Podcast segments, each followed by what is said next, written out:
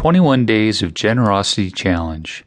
When I was a kid growing up in the small logging town of Myrtle Creek, Oregon, I had the opportunity to watch several instances of generosity that have stuck with me ever since.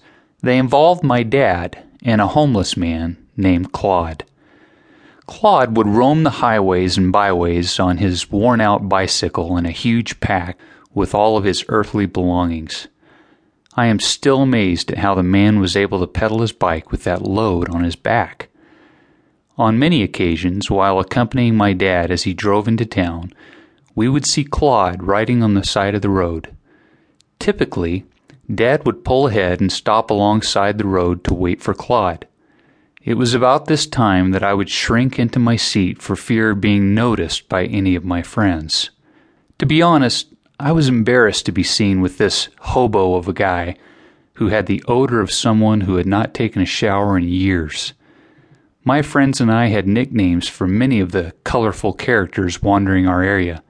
Claude was simply known as Dirt Claude, as in a clump of dirt.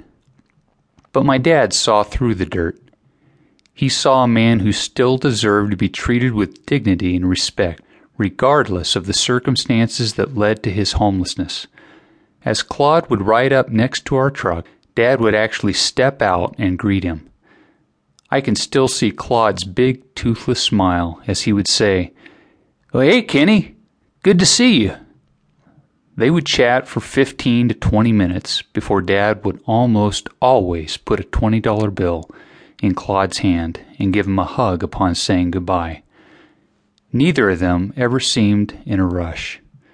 Claude would soak up the attention that every human being craves, and my dad was more than willing to offer.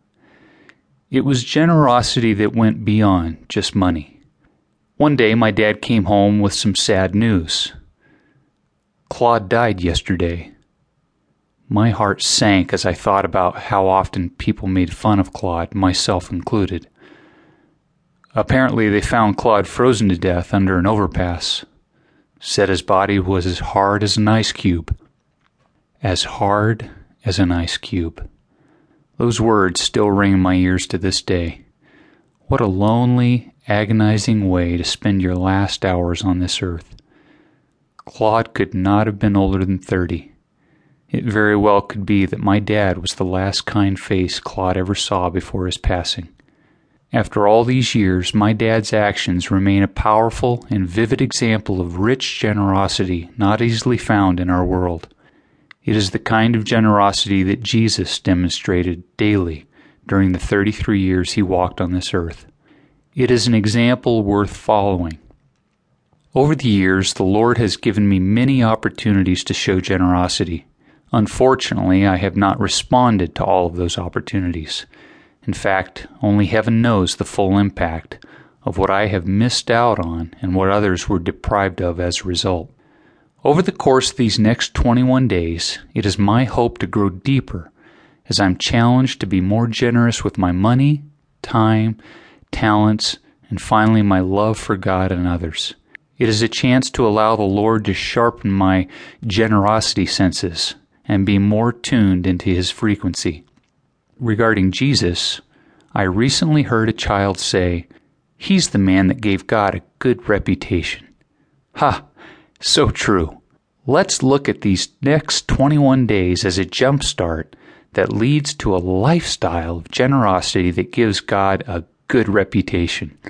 Will you join me? What about you? Will you consider joining me in these 21 days of generosity challenge? It may look different for you, and that's okay. Simply ask God what He wants you to do, and then do it. CJ.